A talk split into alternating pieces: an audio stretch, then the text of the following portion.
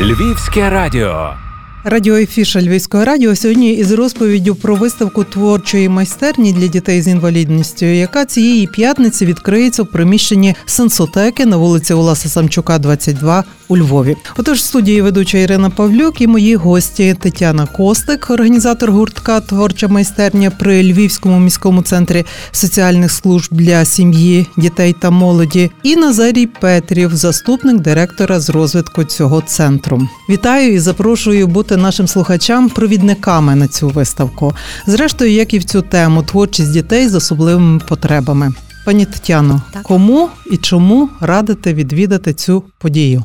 Ну я запрошую е, гостей і мешканців нашого міста е, пізнати, пізнати світ дітей з інвалідністю, пізнати їхнє бачення, побачити їх, тому що насправді вони нас бачать. Питання до нас, чи бачимо ми їх ми, люди, які проживають поруч, тому що е, ми говоримо зараз про інклюзію, але неможливо розвивати інклюзію, не бачачи потреб сімей, бачачи потреб дітей, і помилково думати, що їм потрібні якісь лише виплати і якісь е, забезпечення базових потреб. Вони творчі, вони неймовірні, вони вміють бачити те, чого не бачимо ми. І я запрошую подивитися на їхній світ, їхніми очима, на наше місто, яке ми бачимо. Можливо, не бачимо, пробігаємо, працюючи на навчання біжучи, а вони бачать. Я хочу, щоб діти показали, а ми побачили, пізнали. Я розумію, невдячна справа переказувати те, що зображено, але ви готуєте цю виставку. Ви відбирали на неї роботи. До речі, 54 учасники. Я правильно розумію, представлені всі ваші вихованці. Ні, не всі, тому що ми даємо вибір. Насправді в нас у гуртку понад 100 дітей, 60 з них приблизно відвідують регулярно наш гурток. Він вже діє третій рік. Виставка вже друга в нас поспіль. І ми пропонуємо минулого року було 30, але цього року вже 54 е, сім'ї зголосились приймати участь. В яких техніках що це за робота? Ми дали їм вибір, ми дали їм шаблони, ми дали їм повний вибір, тому що коли ми проводимо гурток, ми завжди бачимо, що діти дуже творчо підходять і вони хочуть діяти по-своєму. І в нас в гуртку це дозволено. І ми казали їм: от вам шаблони, от вам місто, от вам е, шаблони е, будівель. А ви робите, як ви бачите, як, як, як ваша душа, як ваші очі бачать, як ваші руки відчувають. І вони робили хтось з бруківкою, хтось з фонтанами. Ну, Основна тема це звичайно лев е, і наш оперний театр, але кожен до цього підійшов дуже творчо. Багато хто е, побачили бруківку в нашому місті, і як для е, сімей, е, які виховують дітей з інвалідністю, вона, скажімо так, є і позитивна, і негативна, тому що та вони її відчувають, вони її знають. Це наше наше обличчя, та але вона є непроста для того, щоб пересуватися для сімей. Ви не перший рік з ними працюєте. Ця виставка вас уразила, те, що ви відібрали? Вони мене вражають щоразу. На кожному занятті я просто подивуюся, які вони творчі, талановиті, і мені шкода, що ми наша освіта не завжди бачить ці дари, не бачить цього таланту, цього ну яскравості цієї за нозологіями. Зазвичай ми бачимо більше нозології. Вони такі різні. А на цій виставці що їх єднає? На цій виставці їх єднає взагалі місто, в якому вони проживають, та спільне місто, місто, де вони можуть бути дружити, де вони можуть бути прийнятими, де вони можуть навчатися і бути врешті працевлаштованими. Я маю надію, що це місто колись дасть їм роботу. Я сподіваюся, і ця виставка, і наша розмова про неї, хоч на маленький крочок до цієї мрії, цю справу наблизить. Та пане Назарію, пам'ятаємо про те, що центр, Львівський центр соціальних служб для сім'ї, дітей і молоді, передусім покликаний допомагати вразливим верстам населення і передусім через безоплатні інформаційні, психологічні, юридичні послуги, різновекторні і дуже насичені ці напрямки. Вони потребують багато сил і добре навчених фахівців. Як знайшлось цьому переліку місце для розвитку творчості дітей з інвалідністю? Може, так трошечки з іншої сторони зайду. Те, що ви сказали про багатовекторність і цілу низку викликів і завдань, з якими працює центр, насправді вимагає добре не лише добре вишколених фахівців, але також вимагає ця робота, зрештою, вимагає людей з відкритим серцем. І я не просто зараз скажу так, знаєте, для пафосу. Ти не зможеш працювати з людьми, які переживають ту чи іншу кризу в своєму житті, якщо в тебе не буде твого внутрішнього потужного ресурсу. Але ти не зможеш віддавати також і тоді, коли ти не будеш розвиватися. І напевне, от твій особистий розвиток, розвиток вас як спільноти людей, які працюють разом. Будьмо реалістами, будь-яка спільнота, яка працює разом, вона очевидно також буде переживати певні непрості моменти, бо кожен є дуже багатогранним. Ну і це є природні речі, але зазвичай ріст. Чи навіть так скажімо, вихід на щось нове він відбувається лише тоді, коли ми переживаємо певну внутрішню кризу. Я думаю, що оце вміння шукати за ресурсом і розуміння того, що я маю обмеження в тій чи іншій сфері особистій, так чи нам особливу потребу. Так ми сьогодні про це з Таною зранку говорили, що якби термін е, люди чи особи з особливими потребами Таня не дуже його любить, бо він має ширше значення, аніж лише, скажімо, фізична чи ментальна інвалідність. Так ну направду ми всі маємо особливі потреби. Хтось п'є каву, хтось п'є чай, розумієте, хтось е, ходить в штанах, хтось в шортах, комусь зручно так. Так це особливі потреби кожного. Тому я би не виокремлювала дітей з інвалідністю. В них є особливі потреби. Угу. Власне, щоб може продовжити цю думку, як так трапилося, що власне ми звернули увагу на мистецтво. І для мене це якби дуже такі очевидні речі, тому що кожен наш фахівець, людина, яка працює в нашій команді, вже є творчою людиною. Навіть часом здається, що може вона не не пише, знаєте, там ікони і не і не малює акварелью по склі, але вона пише в душах людей тому що неможливо працювати за шаблоном з людьми, так особливо з людьми, які зазнали певних труднощів. І це власне мистецтво. І того мистецтва ми разом вчимося в нашій структурі, і наш досвід. Особистий спільнотний також впливає на те, як ми бачимо послуги, які ми надаємо, або ми готові надавати нашим клієнтам. Тому десь отакий певний, така певна внутрішня переміна, те, те, те, що я казав, десь може на початку, що все почалося з внутрішніх змін, так з того, який світогляд був у людей, і те, що ми зараз акцентуємо на мистецтві, бо мистецтво це і теж форма і самовираження, і форма світогляду. І це також, будьмо чесні, є новаторством, бо соціальна сфера, вона як ніхто напевне потребує новаторства. Вона не може бути закостанілою. Якщо соціальна сфера стає закостанілою, вона стає мертвою. Тому ці моменти вони підвели власне до формування власне самої ідеї таких виставок. Це вже третя виставка, яка відбуватиметься. І я думаю, що кожна виставка вона є, знаєте, певним пазликом, який допомагає бачити картину чи складати картину більшого чогось. І я думаю, Таня про це пізніше також скаже. В нас насправді є така дуже хороша і амбітна мрія, бо ми дуже часто говоримо, що треба бути тільки скромним і не говорити про амбіції і так далі. Знаєте, але тут йдеться про створення певного ресурсного центру. І знову ж таки, центр не тільки заради того, щоб була структура, а центр заради зміни, зміни в першу чергу в способі мислення мешканців міста. Попри всю слушність вашої зауваги про те, що без творчого підходу будь-яка структура мертва, але соціальні служби це передусім дуже регламентовані організації. Як вдалося в кого виникла ідея вплести сюди, от направду, центр творчості, тому що це не одноразова акція. Ви створили цю творчу майстерню, і при тому, що вже сьогодні дізналась, що Тетяна не є фахівцем з будь-якої творчості. Це є направду те, що сказав Назарій потреба кожного творити чи готовність кожного творити. От ваша дорога, як? Як визріло це саме так виражатися? Ну, е, моя дорога взагалі почалася в джерелі. Я була постійним волонтером. Я є членкиню руху Віра і світло вже шостий рік, і я проходила практику в лярші. Тобто я розуміла, які є потреби в сім'ях. Я дружу з багатьма батьками, дітьми, особами з інвалідністю, не по роботі, не по діяльності, а так стосунково в нас. Ми бачимося, відвідуємо в гості, ходимо один до одного. Тому я знала, чого насправді потребують сім'ї. І коли я навчалася в УКУ на е, медико-психологічному у супровіді осіб з неповносправностями. Мені запропонували там спробувати мій досвід перенести в комунальну структуру, спробувати принести. Я погодилась, тому що я розуміла, що людей багато, дітей багато. Там, де я можу бути корисною, там були десятки осіб. Я розуміла, що я в принципі можу спробувати на тисячі осіб перенести цей досвід. І коли я прийшла, директор нашого центру, пані Алла Горбач, вона дуже відкрита була і сказала: спробуйте, спробуйте. Бо спочатку фахівці розуміли, що потреби сім'ї це підгузники, це виплати, це реабілітація від соцзахисту. І коли я кажу, ну давайте спробуємо, давайте спробуємо налагодити емоційний контакт з сім'ями, давайте спробуємо, подивимося, що вийде. Спочатку до нас приходило кілька дітей, але знаєте, спрацювало сарафанне радіо. Е, це ми створили безпечне місце, місце розвитку, стосунку, прийняття.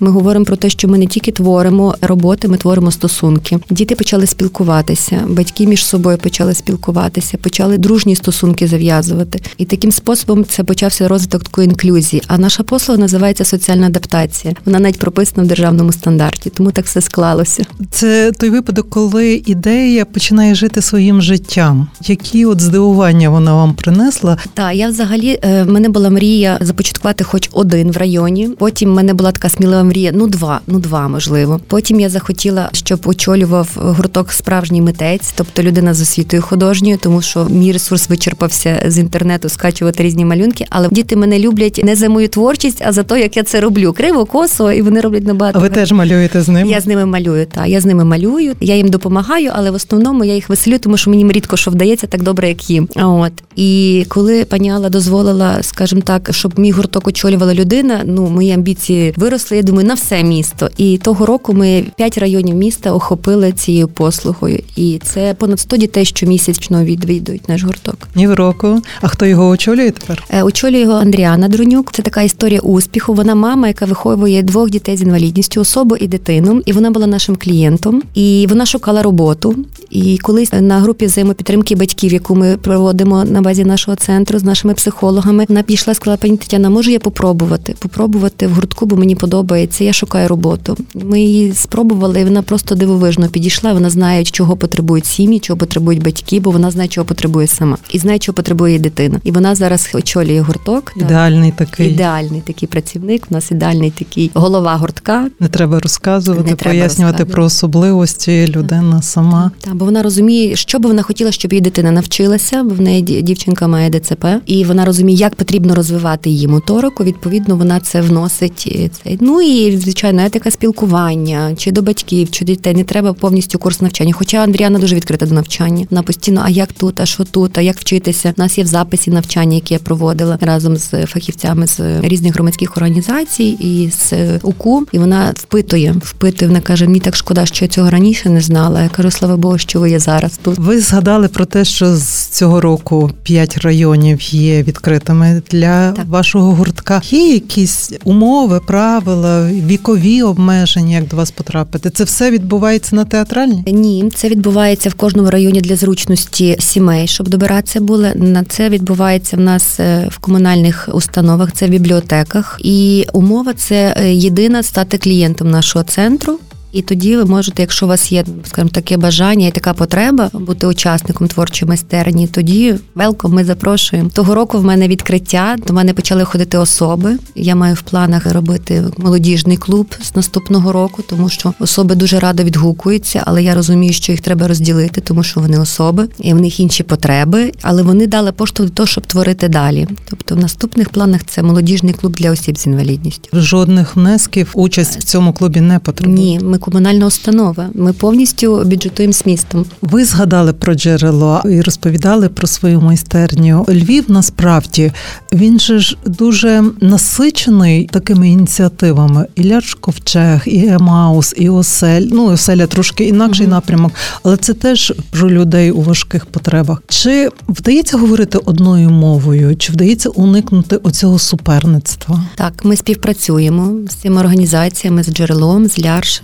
ковчегом з Емаусом. Ми співпрацюємо. Ми навчаємось у них. Вони скеровують до нас осіб, бо насправді, наприклад, Ляш вже закрита установа. В них більше немає ресурсу приймати осіб. І я вчуся в них, як би ми мали надавати послуги для осіб. Тому ми мріємо про свій ресурсний центр, де би ми могли надавати такі послуги, як в джерелі, як в Ляш ковчезі, і вони сприяють нам в цьому. Вони навчають, підказують, як краще це зробити. Поки що місто нам погодило приміщення тут недалеко, на Галицькій. От ну але ми чекаємо, поки там тримає триває ремонтні роботи. А є якась своєрідна декларація, на яких принципах, на яких засадах ви співпрацюєте чи працюєте з своїми вихованцями, щоб не було такого, наприклад, що людина приходить до вас малювати тут якась одна філософія, а приходить туди за якимись навколо медичними послугами. Там все перевертається з ніг на голову і виявляється, що світ будований довкола інших цінностей. Дякую за запитання. Я про це не думала, але тільки що я це якби усвідомила. Ми працюємо за одним принципом: це прийняття особ, бачення особи. І я цей принцип принесла звітам в комунальну установу, і він дуже прижився в нас. Взагалі, наші стосунки регламентовані договором.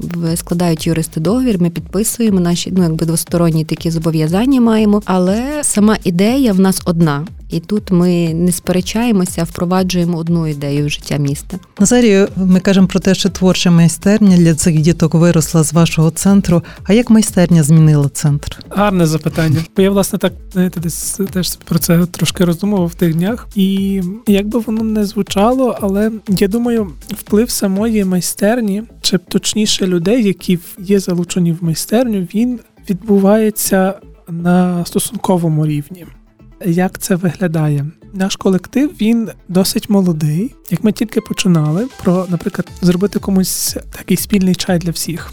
Для мене, як людина, яка вийшла з католицького університету, яка багато років провела свого життя власне в тих стінах, то дуже ок.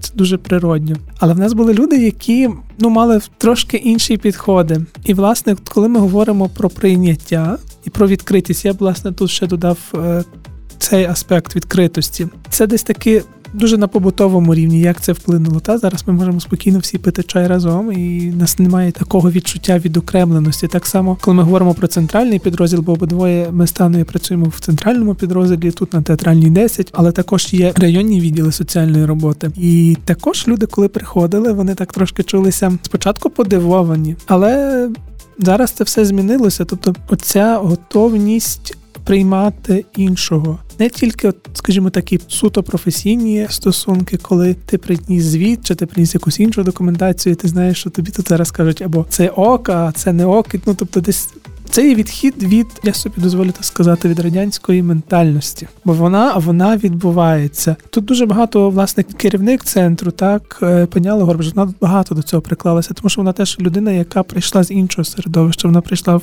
в соціальну сферу з бізнес-середовища, де стосунки також трохи по-іншому будувалися. І власне це прийняття людини, воно десь було також продиктоване попереднім досвідом пані Алли, воно продиктоване попереднім досвідом Тані. Воно, зрештою, десь вписане дуже глибоко в моєму світогляді, бо більше-менше ми десь всі прийшли з одним набором цінностей. І що мені дуже подобається, що люди, які до нас приходять, не лише наші працівники, але навіть наші клієнти, вони змінюються. Наприклад, у нас також там тривав така корекційна програма Радість бути батьками. І то є надзвичайно приємно бачити, коли людина, яка заходить, така дуже насторожена, часом навіть ворожа, за певний період починає знімати ці маски, бо зазвичай ворожість, настороженість це є захисна реакція людини на незнайому ситуацію або ситуацію, яку вона не може контролювати. І це знімається. А ще що мене вражає, а так приємно вражає, це коли діти, які відвідують наші гуртки, часом заходять до нас в кабінет. І тут, якби зникають такі дуже посадові моменти, вони роззброюють. Вони дуже просто і прямо можуть тебе запитати: а що це, а що ти робиш, а як це є, а чому так є? І ти не можеш відповідати шаблонно, бо шаблони не працюють. Вони не сприймають субординації.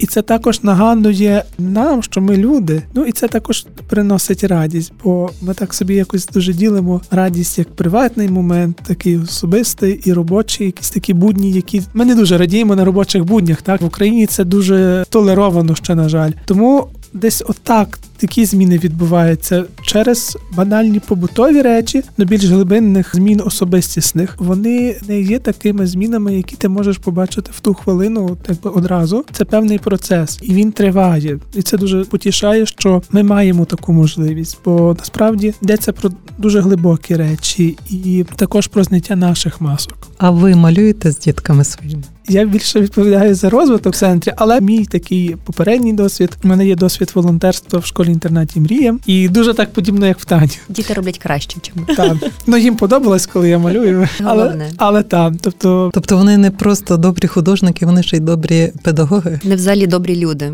тому що вони підтримують, вони нічого страшного, дуже гарно. І кажуть, я тут тобі недобре зробила. Нічого, ми зараз тут підмажемо, я тобі покажу, як. Ну тобто вони настільки намагаються е, тебе заспокоїти, бо вони розуміють, як це. Насправді вони це розуміють, як це, і тому вони дуже вміють то надавати першу психологічну допомогу дуже добре. Пані Тетяно, а ви маєте відповідь на таке запитання? Банально така істина, що мистецтво змінює людину, світ довкола. А від чого залежить, щоб ці зміни були на краще, щоб вони не провокували те саме мистецтво, роздмухування цієї інакшості, часом агресії, часом тої ж такої закритості. Це ж все залежить від того, що вкладаєш в цю творчість. Ну, бачите, наш гурток він побудований на стосунку, і наша творчість це наш стосунок. Ми не зациклюємося на самому мистецтві як такому, мистецтво заради мистецтва. Наше мистецтво це підтримка один одного. Це у нас є діти, які приходять, плачуть. Наприклад, діти з розладами спектру аутизму для них нове приміщення, нові люди це завжди стрес. І якщо батьки трішечки потерплять і кілька місяців регулярно поприводять до нас, діти такі речі малюють просто. Якби ми заставляли їх робити тут і зараз негайно, так як я хочу, наприклад, або зараз є час гуртка, і ти прийшов на гурток, сідай і виконуй. Це би була би агресія, це би були страшні малюнки. Я так думаю, що це були темні, похмурі, агресивні малюнки, тому що змушувати ми нікого не змушуємо. На все на, скажімо так, на добрій волі. А коли дитина приходить і знає, що я з нею посміюся, що я її поглажу, що я її заспокою, що дозволю їй вийти за рамки того листка, що дозволю замазати фарби чи зламати олівець, і мені буде весело від цього, я не буду на неї сваритися, то вона буде такі малюнки мені вдавати, що мене сльози на очі навертаються. Насправді, який в них багатий світ. І це тоді тільки після того, коли дитина почуває себе безпечно, люблено, тоді то мистецтво є мистецтвом не агресією і не толеруванням якихось е, негативних речей. Я вас слухаю і ловлю себе на тому, що ви говорите про засади, які дуже годяться для всіх діток, і на цьому базується успіх будь-якого навчання, чи то творчості, чи якихось базових речей. Якщо дитина почуває себе безпечно і люблено, то вона може набагато більше ніж сподівається від себе. Насправді так і є, тому що дитина, якщо відчувається, що вона її люблять такою, як вона є, не якоюсь шаблонною чи якою придумано суспільством, вчителями, школою певною, а такою, як вона є насправді, і приймають з її недоліками і дарами, то дитина буде те, що може, буде видавати на 100%, а те, що не може, все рівно буде старатися. Але коли ми заганяємо всіх дітей під одну рамку, коли ми кажемо, що ти повинен, взагалі вони нікому нічого не повинні, ніхто не знає, який в неї шлях життєвий, яким вона буде. Але ми можемо дати шанс розвивати і пізнавати себе. Я не роблю різниці між дітьми, які не мають нозології, і дітьми з інвалідністю. Абсолютно, тому що в дитинство немає інвалідності. Насправді все залежить від нас, дорослих, які ми маємо досвід, які ми маємо свої рани. Чи ми можемо забути про свої рани і допомогти дитині, чи ми можемо ранити дітей далі? Тоді питання, чи ми маємо право працювати з тими дітьми. Тобто, ваша історія це не тільки про допомогу дітям, це про віднайдення передусім самих себе. Так, насправді так.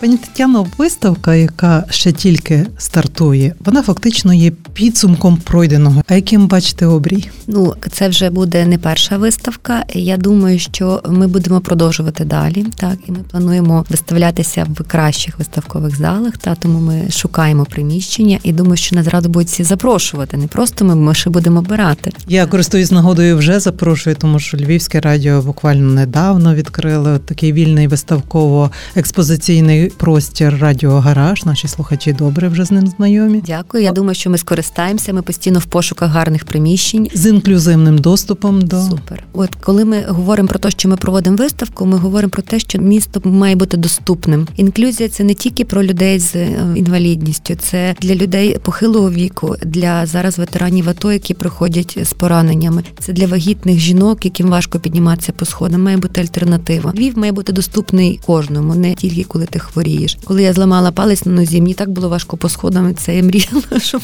А я на це звернула увагу, коли я з візочком їздила Львовом, і виявилося, що той Львів, якого я знаю півроку тому, не такий вже і зручний. Ну, ми навіть фахівцям, я такі проводила навчання практичні, запросила такий Сергій Титаренко, е, ветеран АТО. Він зараз є на візку, але він перевчився. Він працює з ветеранами АТО на хуторівці, і він приїхав з візком і сказав: Ну пробуйте. І всі, ну що там той бордюр Юрчик, та що ж то стільки голосити? І коли ти сідаєш на візок, це стає просто неможливо перепона. Ти не можеш ні перелетіти, тобі потрібна допомога. І тут питання: чи вміємо надавати допомогу, коли бачимо, що людина на візку зупинилася і не знає, як далі їй бути. І ми вчилися, як правильно надавати допомогу. Спитатися, каже, не тарабаньте той візок, спитайтеся людину, чи спочатку потрібна допомога. І це теж виникла проблема. Ну я ж вирішую, я ж знаю. Ну та він же зупинився. Я його зараз. А він каже: не туди, мені не в ту сторону. Взагалі, ну чи потрібна ваша допомога? Та він то ми пробували, розказували, показували. І це коли ти ходиш, біжиш і не помічаєш, це одне. А коли ти сідаєш на візок, ти стаєш зразу зовсім інакшою людиною.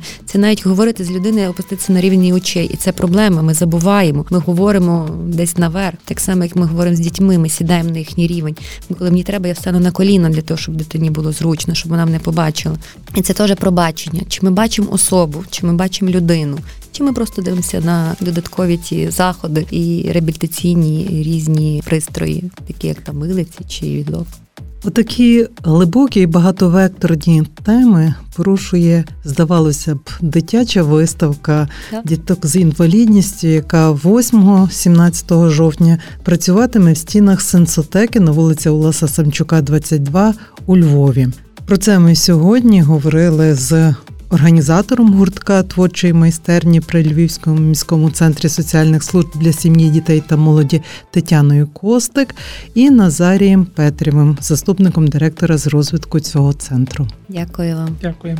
Добре сто раз почути, але таки варто один раз побачити, щоб переконатись, як мистецтво допомагає розімкнути руки і наважитися на політ. Тож знайдіть час і можливість побачити цю виставку, а зрештою тоді почути насправді те, про що ми сьогодні говорили. Це була радіоафіша Львівського радіо. і Я її ведуча Ірина Павлюк. Львівське радіо, Львівське радіо, Львівське радіо. Залишайся з нами.